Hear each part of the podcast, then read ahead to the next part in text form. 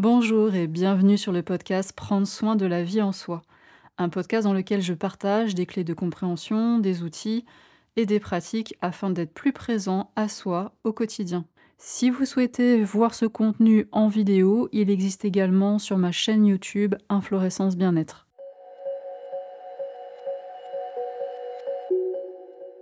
Sound of Freedom, pourquoi ce film est important? J'ai une excellente nouvelle à t'annoncer. Le film Sound of Freedom a enfin trouvé un distributeur en France et il sera dans les salles ce 15 novembre 2023. C'est juste avant le 20 novembre qui est la journée internationale des droits de l'enfant. J'ai attendu, avant de te faire une vidéo sur ce film, de pouvoir le visionner intégralement et c'est chose faite.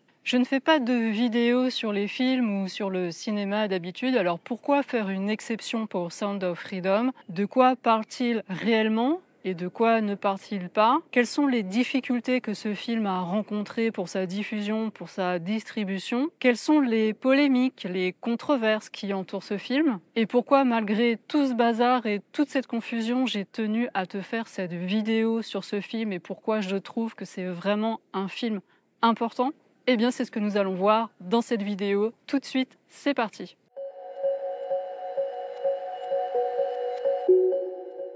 Sound of Freedom, de quoi parle ce film? C'est un film qui a été coécrit et réalisé par Alejandro Monteverde. Il a été distribué aux États-Unis par Angel Studios où il est sorti le 4 juillet 2023. Le personnage principal, Tim Ballard, est joué par Jim Caviezel. Alors j'ai pris mon téléphone pour te lire le synopsis qu'on trouve partout sur internet au sujet de ce film au cas où vraiment tu serais pas du tout au courant de quoi ça parle. Après avoir sauvé un garçon des trafiquants d'enfants impitoyables, un agent fédéral, Tim Ballard, apprend que la sœur du garçon est toujours captive et décide de se lancer dans une dangereuse mission pour la sauver.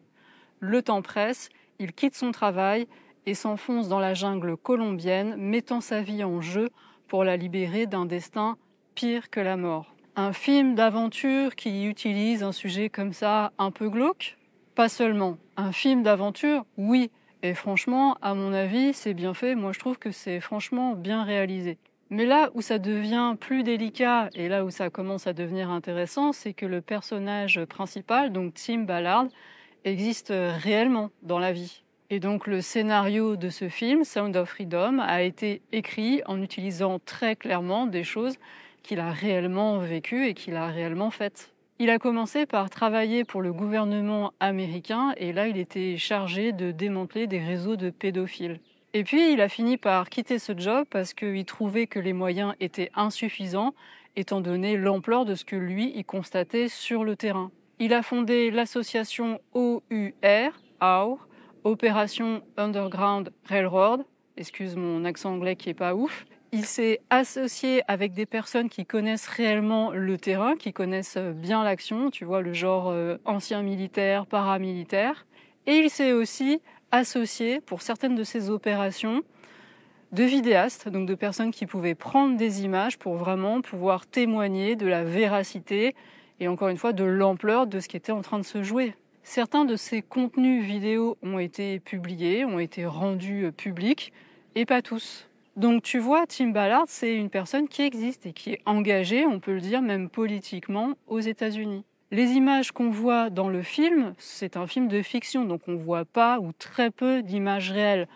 À certains moments, on voit des images de caméras de rue, on voit des gamins comme ça en train de jouer dans la rue, il y a un scooter qui passe et hop, ils se font enlever. Donc euh, waouh, c'est assez chaud de voir ça. Il y a quelques images réelles qu'on voit, mais on voit très peu, quasiment pas euh, d'images euh, des opérations OUR, euh, quasiment pas. Par ailleurs, c'est pas un film qui montre des images de violence explicite ou de sexe explicite ou d'abus explicite. C'est pas des images choquantes en elles-mêmes, tu vois. C'est pas ce genre de film. C'est un film qui est éprouvant, c'est clair. C'est plus suggéré, c'est plus montré avec finesse. Donc ça va éprouver, ça va toucher. Euh, quand on est un minimum en lien avec son empathie, ça peut bouleverser même. C'est clair, mais c'est pas un film comme ça euh, sensationnaliste et qui va te montrer des images choquantes. C'est pas vraiment ça. Personnellement, moi je suis hypersensible et j'ai été scotchée par ce film, prise par ce film jusqu'au bout. Donc euh, moi personnellement, quand il y a euh, du sang, euh, des corps abîmés, des trucs d'horreur, franchement c'est pas mon truc. Mais là, c'était vraiment bien fait et vraiment je suis restée jusqu'au bout. Passons maintenant aux difficultés que ce film a rencontrées pour sa distribution. Ce qu'il faut savoir, c'est que le film a été tourné en 2015, il me semble, et qu'il était déjà prêt, qu'il était bouclé, il était terminé en 2018. Mais là, en 2018, c'est la Fox qui avait les droits pour distribuer ce film, mais il est resté au placard. Il y a eu ensuite un micmac de revente de filiales entre la Fox et Disney, donc c'est Disney qui a hérité des droits pour ce film, mais il est toujours resté au placard. Et là, pour les États-Unis, c'est Angel Studios qui a récupéré les droits pour distribuer ce film et qui a pu le distribuer effectivement aux États-Unis. Et là, enfin, il a rencontré un vrai succès populaire puisque la première semaine de sa diffusion, il est sorti en même temps qu'Indiana Jones. Il était donc distribué dans moitié moins de salles qu'Indiana Jones et il a fait deux fois plus de spectateurs. Et au moment où j'enregistre cette vidéo, on est à à peu près 190 millions de dollars au box-office. Donc ça, c'est les entrées américaines. Donc on peut dire que c'est pas mal puisque c'est un film à petit budget qui a coûté euh, un peu moins de 15 millions de dollars. Donc ça va, on peut dire que c'est déjà un beau succès. La société qui a racheté les droits donc aux États-Unis, Angel Studios, c'est une société chrétienne évangéliste. Ce film est activement poussé et soutenu par la communauté chrétienne de droite, conservatrice, voire trumpiste aux États-Unis. Le leitmotiv de Tim Ballard dans la vie et dans le film pour euh, aller à la rescousse de ses enfants, c'est les enfants de Dieu ne sont pas à vendre. Et on voit qu'il a une grande famille avec plein d'enfants. Donc bon, ok, on voit clairement qu'il y a un bon parfum chrétien conservateur, qui, voilà, qui a ce genre de valeur dans ce film, c'est sûr. Et donc certaines personnes lui ont reproché, mais moi j'ai envie de te dire, mais so what? Au moins, eux, ils ont fait le boulot pour dénoncer ces horreurs. Et moi, franchement, j'ai plutôt envie de les remercier pour ça.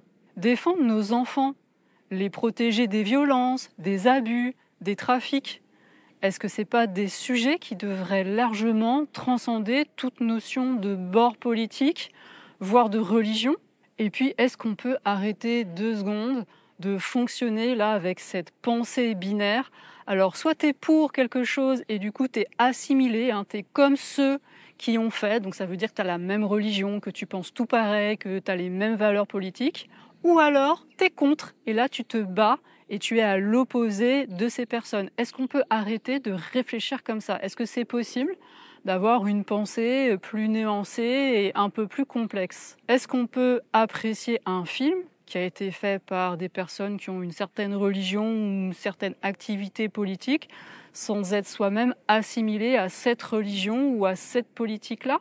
Et puis, est-ce que ça suffirait pour mettre ce film au placard? Ça paraît un peu bizarre. Alors je te propose de regarder un petit peu plus loin il faut savoir que ce film a aussi été refusé par des plateformes de streaming comme Amazon Prime ou Netflix par exemple. L'argument que ces sociétés ont invoqué, c'est qu'ils redoutent l'effet turn off.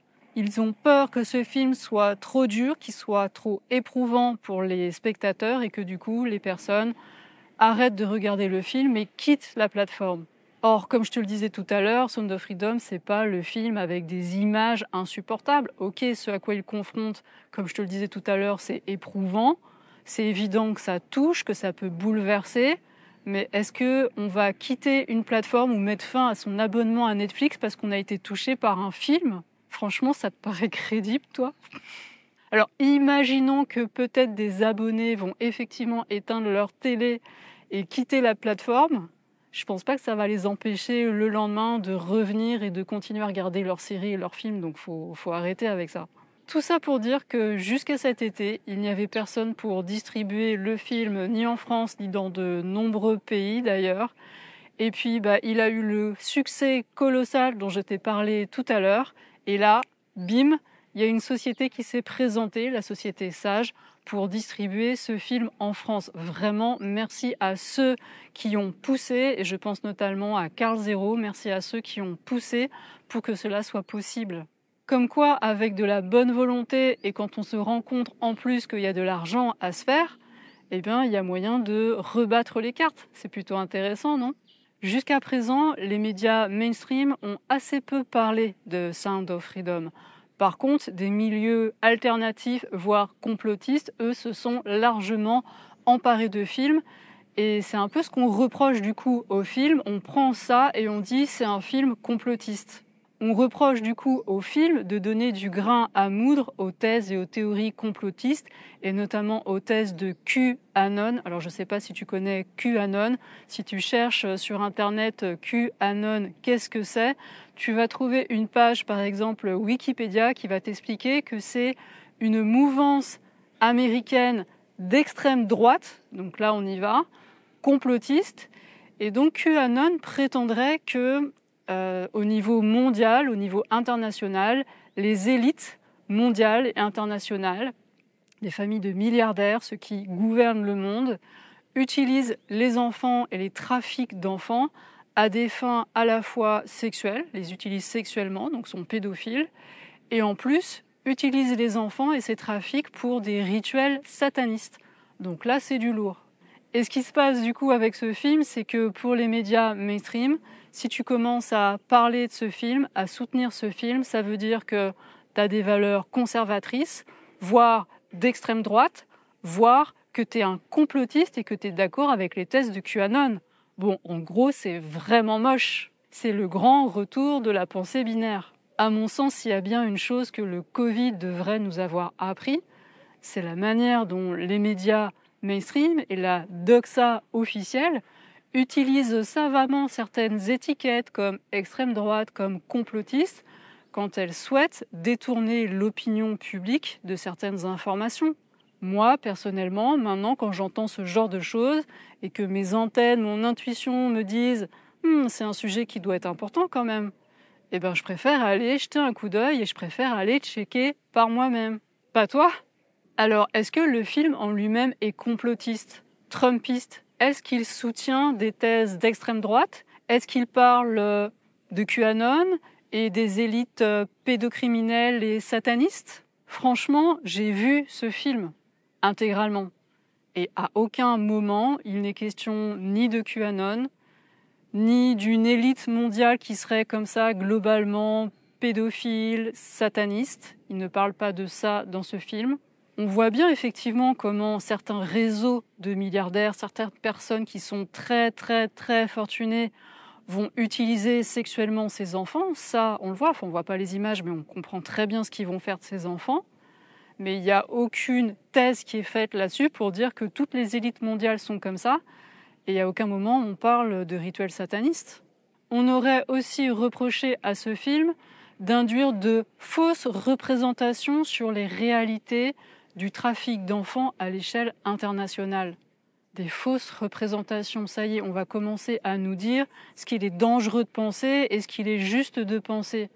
Waouh Alors, ok, à la rigueur, pourquoi pas, mais du coup, c'est quoi les vraies représentations?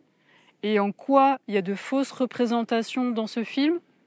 Ben, On n'en sait pas plus. C'est toujours euh, le grand n'importe quoi, la confusion. On noie le poisson. En tout cas, la bonne nouvelle, c'est que tu vas pouvoir te faire ton idée par toi-même puisque ce film va sortir en salle à partir du 15 novembre. Et c'est ça qui compte, c'est ça qui est important, que chacun puisse librement se confronter, s'il le souhaite, à l'expérience de voir ce film et sentir comment ça résonne pour soi, au-delà des écrans de fumée des uns et des autres. Je voudrais finir cette vidéo en t'expliquant pourquoi moi je fais cette vidéo et pourquoi pour moi c'est un film qui est important. Ce film montre comment un papa bien intentionné, aimant, peut se faire arnaquer et kidnapper ses enfants, mais comme ça, en une journée. C'est juste hallucinant. Enfin, je veux pas te spoil, mais ça, c'est au début du film. Ce film montre comment ces enfants sont transportés, vendus, comment ils sont intégrés comme des marchandises dans ce trafic d'enfants à l'échelle internationale. Donc là, dans le film, c'est un réseau pédophile en Amérique centrale et en Amérique du Sud. On voit comment des enfants deviennent des proies et des marchandises pour certaines personnes. Et on voit aussi qu'avec des moyens, avec une réelle volonté, avec du courage, il est possible de démanteler une partie de ces réseaux de trafiquants et de ces réseaux de pédophiles. Ça aussi, on voit, on voit qu'on peut faire des choses pour libérer et pour protéger ces enfants. Le trafic d'enfants à l'échelle internationale, ça génère plus de chaque année, chaque année, plus de 150 milliards de dollars. 150 milliards de dollars pour des enfants qui vont être vendus, qui vont être utilisés sexuellement, qui vont être utilisés pour du travail forcé, et ensuite, quand ils en peuvent plus, qu'ils sont à bout, que la manière dont ils sont utilisés pour du trafic d'organes. Mais c'est super glauque. ce qu'on voit dans le film, c'est plutôt les réseaux pédophiles et l'utilisation euh, sexuelle, la prostitution. On ne voit pas les aspects travail forcé ni euh, trafic d'organes. Voilà ce que montre ce film. Voilà ce que révèle ce film. Voilà sur quoi le film lève un voile. Alors après, est-ce que les actions de Tim Ballard dans le film ont été enjolivées par rapport à la réalité, mais c'est possible. Mais et alors L'essentiel du film, qui est ce trafic d'enfants qui est massif, qui est colossal, cette souffrance de ces millions d'enfants, ça, c'est une réalité ou pas? C'est ça le sujet du film, c'est ça que montre le film, c'est ça dont on pourrait peut-être parler, non?